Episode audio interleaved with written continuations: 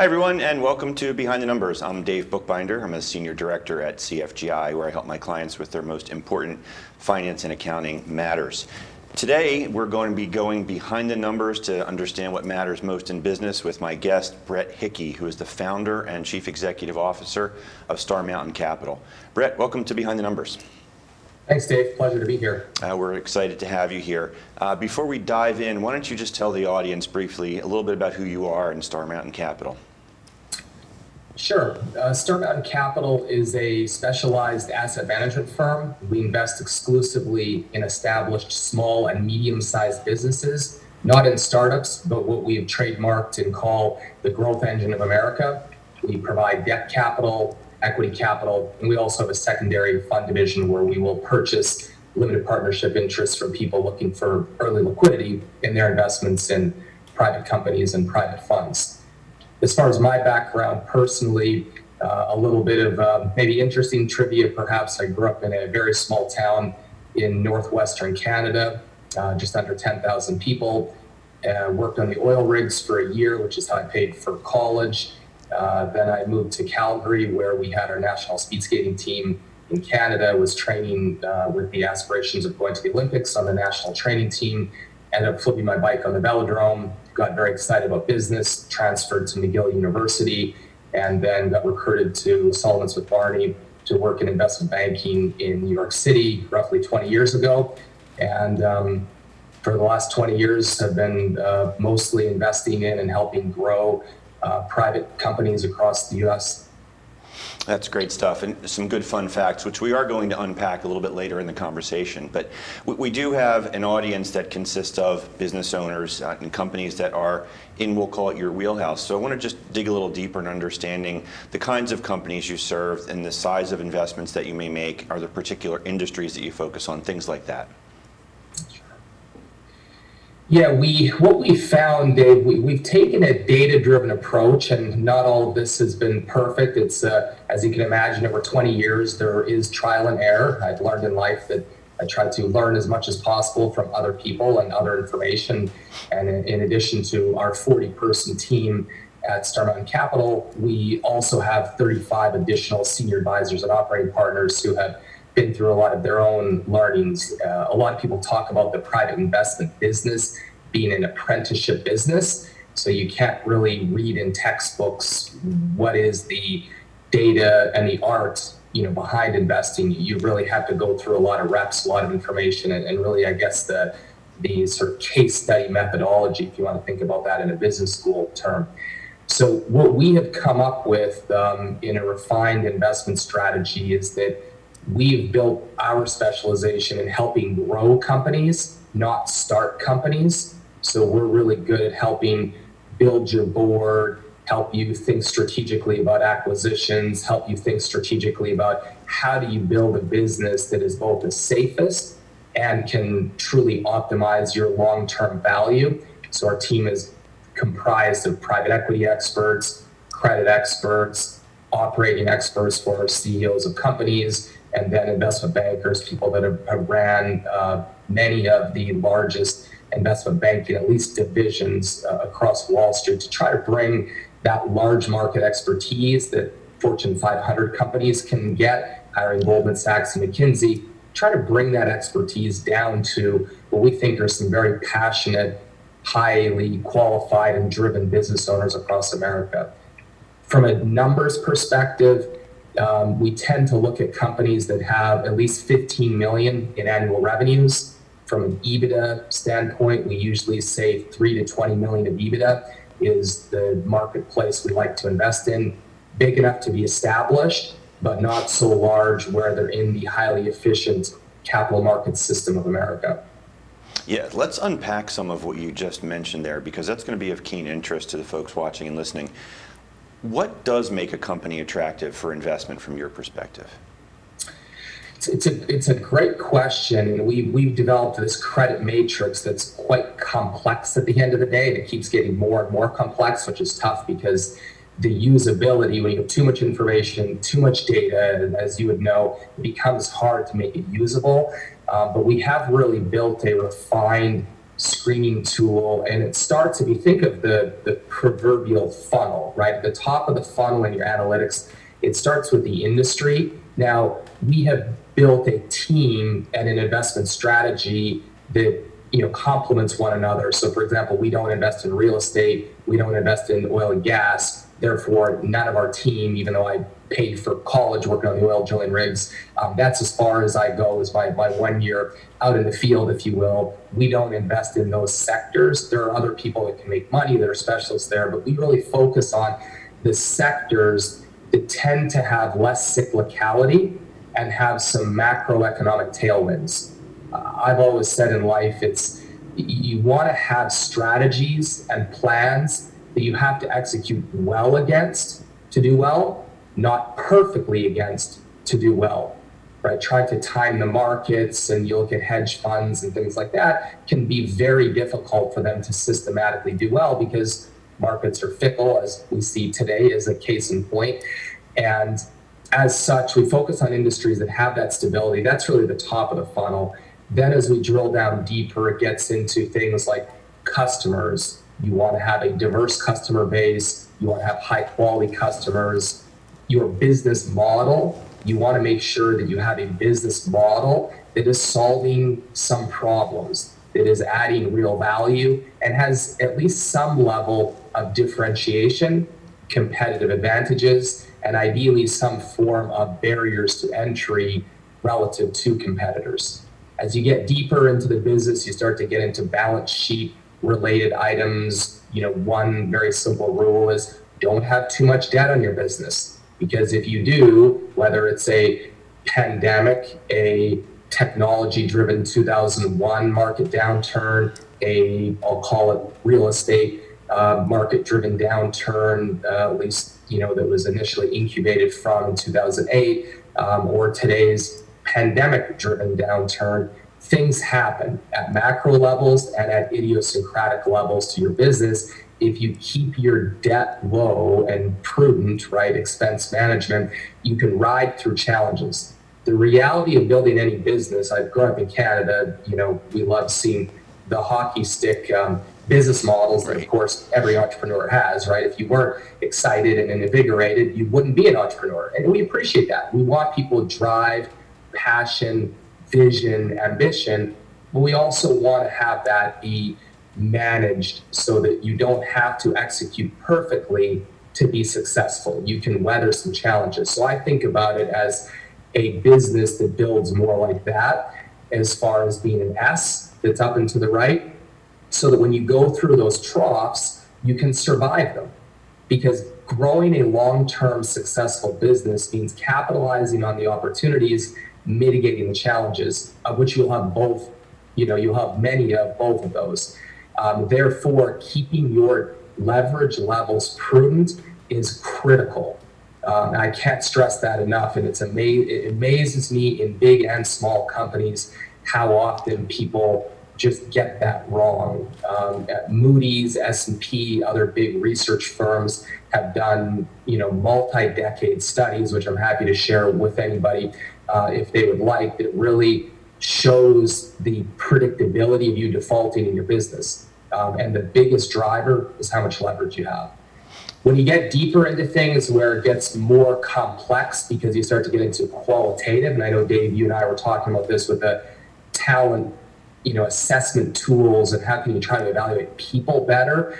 Um, it is a bit of an art. You can develop metrics around it which we have but you really have to get good at understanding and evaluating people because at the end of the day most businesses unless it's just a software play and with some you know ip it really comes down to the people. So that's where you know really getting to know the people alignment of interests with your team the culture of your team. And I think there are many cultures that can be successful, but having a strong, congruent culture so that when you have challenges, your team will rally. For example, at Star Mountain, we won a number of awards around culture, and despite our investment performance and other things being what we're very proud of and how we focus on generating alpha and consistent returns for our investors, um, that tends to be something that we're most proud of is the culture of our business. So we've won some cultural awards from pension and investments recently, uh, Crain's, for example. And you see it in a downturn like this, right? We have a pandemic which has impacted a lot of people. I'm extremely thankful and proud of our team and how they've rallied together and pushed together. I think one of the reasons is they're all owners. Every single full time employee at Star Mountain Capital has an ownership stake in the profits of our investments. So it's not my business that they're working for, it's our business that we're building together. And I think alignment of interest is a fundamental part of culture. Different ways to do it, but I do think culture is critical so that again, as you have as you have that hopefully long-term trend up and to the right of your growth, but in an S-shaped line, you can work through those challenges as a team together. And in market downturns, they create opportunities to really capitalize where your competitors often are more challenged. So I'll stop there, Dave. But um, I also can't stress culture enough. Yep. So people took two, th- three things away from this. I'd say one, really research your business plan and continue to refine it because there are businesses that 30 years ago were phenomenal business plans that are not so today. The world is evolving faster than it ever has before, with technology and globalization being two drivers. So, really make sure you're always thinking about your business plan, your business model, understand your competitors. Two, keep your leverage prudent and low in your business so you can weather storms. Three, continue to focus on invest time, effort, and energy and resources into developing a strong culture. And if you can do those three things well, what we've seen is that your probability of success goes up dramatically. Well, that's going to be a great soundbite. Uh, Brett, we've got to take a quick commercial break, but before we do, can you just tell the audience very quickly how they can contact you if they want to learn more about you or work with you? Sure. Uh, best thing is to go to starmountaincapital.com to our website. Uh, if you want to reach out to us for looking at any ways that you can learn more about our business in general, uh, info at starmountaincapital.com is great. That will then feed into whatever it is you're looking for, put in the subject line, ideally, what it is you're interested in, capital, learning about a business, looking for employment, so on and so forth. That way we can help direct you to the best people at Star Mountain Capital. You can also look at our digital media assets on LinkedIn, uh, Facebook. We have a YouTube channel where we provide a lot of free content for business owners, including a CEO interview series that I do. Great. Brett, don't go anywhere. We're going to be right back. We've got to take a quick commercial break, pay a few bills. We'll be right back on Behind the Numbers.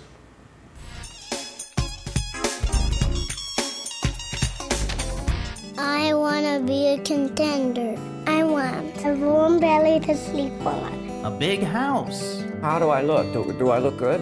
I want to play hard. My nails done once a month. I want.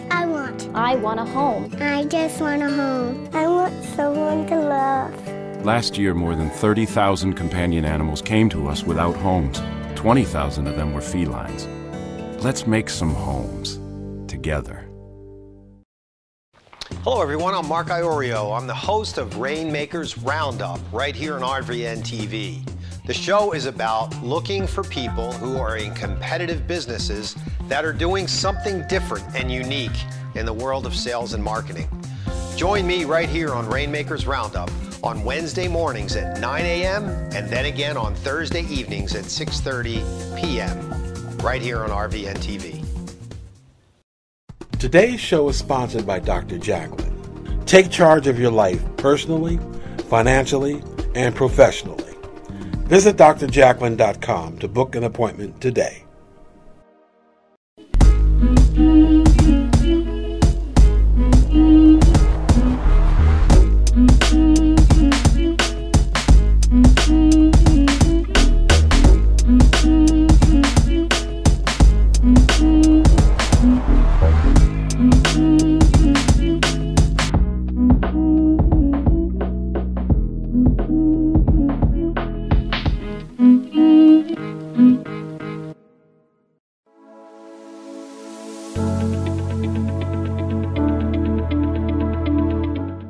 Session that we had with BCAT was really entertaining and enlightening. We were able to put together some very specific steps that we as individuals can take, and it was really fun to all come together and see sort of where we're going as a team and how we can all get there together.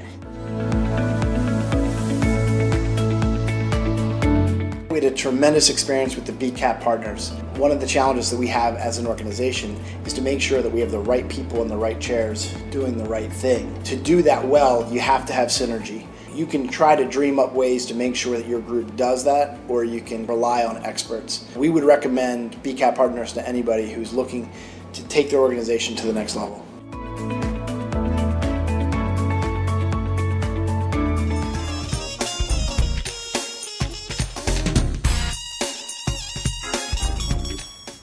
Hey everyone, welcome back to Behind the Numbers. I'm Dave Bookbinder, and today we're talking about private equity, investing in private businesses with Brett Hickey, who's the founder and CEO of Star Mountain Capital.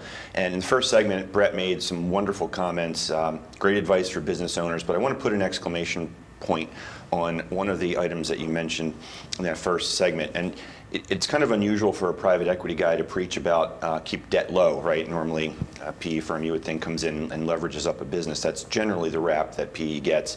Um, just for those who are watching and listening to understand just how critical that point was that you made about keeping debt low, Brett. Um, I'm seeing that with, with companies where where they may have had a, a pretty high debt load because money was cheap, uh, and then during the course of this pandemic, they weren't able to service it, and they've actually gone through some not only restructurings, but in some cases uh, ownership changes as a result, where uh, the lenders now own the company. So, uh, great, great advice that you offered there. Moving on, you mentioned culture, and uh, you talk about in some of the interviews that I've seen of you on YouTube and other places that um, there's a higher purpose to what you do. And you alluded to it in the, in the, first segment. Why don't you talk a little bit about that now here? Yeah, it's a good it's a good question, Dave. I I, I guess culture. I've uh, especially excuse me, especially having young kids. I've really started to think a lot more about tracing what forms people into who they are and why as I think about how to try to develop my children. They'll uh, thankfully grow up in a, in a different way than I did, but there are a lot of things I'm also very thankful for in my upbringing, um, despite you know losing my mother to cancer at a young age and, and things of that nature, which I wouldn't wish upon anybody, of course. There, I developed a lot of grit through, I guess, a requirement to grow into a, a better life. Uh, my children, uh, hopefully and thankfully, won't have to do that, but I still want them to develop grit. So, how do you do that? And how do you really think about developing culture? When you get into the private equity world in Wall Street, it's not a dynamic where people are starving, right? So, the concept of grit, the concept of being a fiduciary, think about a fiduciary. If you're not loyal to your teammates and your investors, well, how can you really be a fiduciary? Right? To me, some of these questions are just sort of obvious, uh, but I think loyalty, focus, attention, um, care for one another are really critical things. And as I trace that back to my roots, just for a quick thing, when you grew up in a small town where you know a lot of people don't have a lot of money, you share things. You share snowblowers, you share lawnmowers, you share other types of resources with one another. Now, to me, growing up, that was normal. It wasn't abnormal. It's what we all did. My, my dad was a, uh, a principal in middle school, and when my mother passed, became a teacher running uh, math and sciences at our high school. And so for us, you know, we weren't starving by any means, but we didn't have a lot of money on a single teacher's salary. Uh, so we, we shared resources with our community. We worked as a community so that we all thrived better together. And so to me, that's always been natural and normal that you help each other, you support each other, and you share things.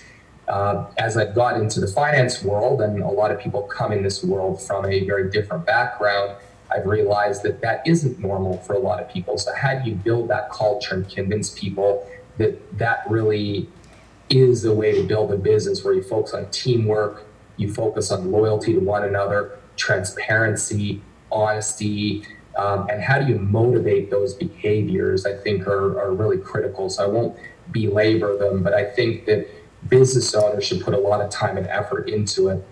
In fact, a couple things that I did, because it's of course easy to say that we should all do a lot, but I always like being evidence and data based in our thinking, So after working in investment banking and having an undergraduate degree uh, from McGill University in finance and accounting, and then working as a private investor for a few years, I had a lot of good finance knowledge. I could pull balance sheets apart and income statements and analyze all those kind of things, and was good at building financial models and everything else that's critical for the beginning part of your finance career.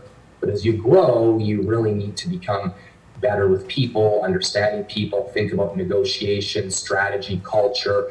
And so I said, gee, you know, I've really never been trained in any of these things. How do I get better? Uh, thankfully, I found a program at Harvard Business School called the Owner President Manager Program, where you get to live on campus with approximately 150 CEO or CEO equivalent uh, people for three weeks every year for three years. And you go through a, a three module program that's about analyzing and building your business and building your own kind of talent and capabilities. And given my background, I've always valued culture highly, but they made us force rank at the beginning. I always remember this. They force ranked, they gave you 10 items profitability, growth, culture, and other things, and said, well, where do you put them in the pecking order? And, and how am I going to put profitability below culture? So culture is always relevant, but I've got to be profitable, or what's the mat, what's the sense of having a culture? So I think I had culture at number six out of 10. Um, when I left the program, it was number one. I really, truly, fundamentally believe if you focus on the inputs, it generates the outputs. Culture is an input, right? It's an ingredient to whatever you're making and developing as a business. And if you can get that right, you need strategy, right? Strategy is critical. If you can have strategy and culture and alignment together as part of that, I think you can work through a lot together as a business, a lot of challenges, and really ultimately thrive. So that's one of the things that uh, really made a big impact to me. And uh, as such, I've continued to be involved, sitting on the global board of uh, Harvard's um, Alumni Entrepreneurs Network, and try to give back and coach people that way. Because I think as a CEO, culture is one of our most important roles. I know in investment banking, at least back when, when I was there 20 years ago, we had an HR person. We didn't look at that HR person as a strategic leader of our business. We looked at them more in a compliance like lens to say, okay, well, they're here to tell us what we can and can't do, and we got to kind of stay between the lines. I don't think that's the right way to look at HR. I think HR and talent development is a critical part of the business. And so I took it upon myself as a CEO to say that developing our team and talent and culture is going to be one of the most important things that I do in my role as a CEO, which I continue to do today. Yeah, well, anybody who knows me knows that you are preaching to the choir, as they say. So I, I, totally get that culture is an important thing for you in running your business, and you've achieved some great results as, as a result of that. How important is the cultural dynamic when you're looking at making an investment in one of your portfolio companies?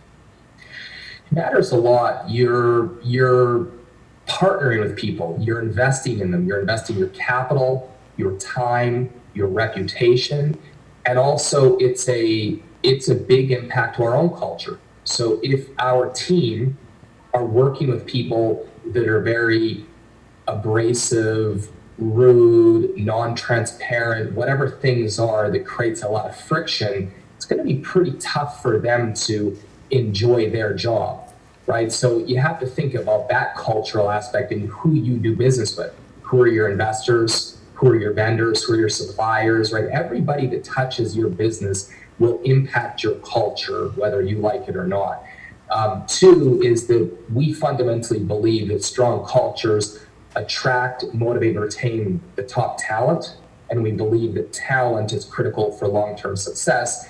Therefore, it is a very big part of our underwriting. It's one of the reasons that is, as we've built Star Mountain over the last decade or so, we've built local uh, people in over 20 cities across America so we have local people, local insights to meet with business owners in person on a frequent, ongoing basis, help find investments better, analyze them better, help manage and add value to them, and really build a relationship and a trusted relationship so that people can be open, authentic about challenges that they're going through because all business owners have challenges and we want them to talk about that and be open And the one thing that inspired some of that learning for other business owners to consider roughly 15 years ago, I joined the Entrepreneurs Organization, which I'm not in anymore because I then joined the Young Presidents Organization or YPO, which I've been in for around 12 years now. And in YPO, there's a few things you do, but the one learning lesson that I'll share with people is there's this independent board concept that's created where you get together with a group of people every month and it's open, honest, transparent, and nobody's sharing information elsewhere. So you really feel trusted. And boy, is that valuable in life. So if you can build deep, trusted relationships with people so they'll be open with you, you get a whole different level of authentic transparency insights so you can help each other better. Yeah. Brett, we only have just a couple of minutes left here uh, on this episode. So tell the audience again how they can uh, reach out to you and connect. StarMountainCapital.com, our website, uh, info at StarMountainCapital.com as an email address. Uh, if you look at other content, our LinkedIn channel, our YouTube channel has a lot of good content and information. Uh, in a pre-COVID world, we were hosting around 100 events, hosting or speaking at about 100 events a year across the country. Hopefully, we will get back to that one day. I don't anticipate that being uh, prior to probably second quarter next year. But uh, we really are here to help people. We love helping build high quality businesses and engaging with great people. So please do feel free to reach out to us, and we try to be as helpful as we can with uh, everybody. Great. 60 seconds. So I'm going to hold you to that time limit here. Uh, 60 seconds or less. Your journey of entrepreneurship. What lessons can you share in these 60 seconds with the folks who are watching uh, who are entrepreneurs or aspiring entrepreneurs? What are some of the lessons that you learned that you would share with them?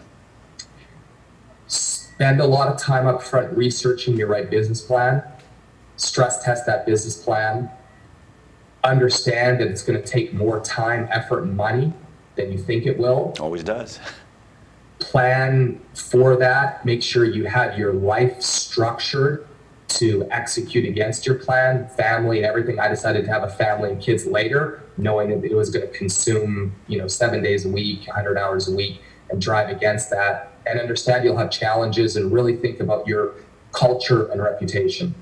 Good stuff. Brett, I want to thank you so much for joining us on Behind the Numbers. It was a pleasure having you here.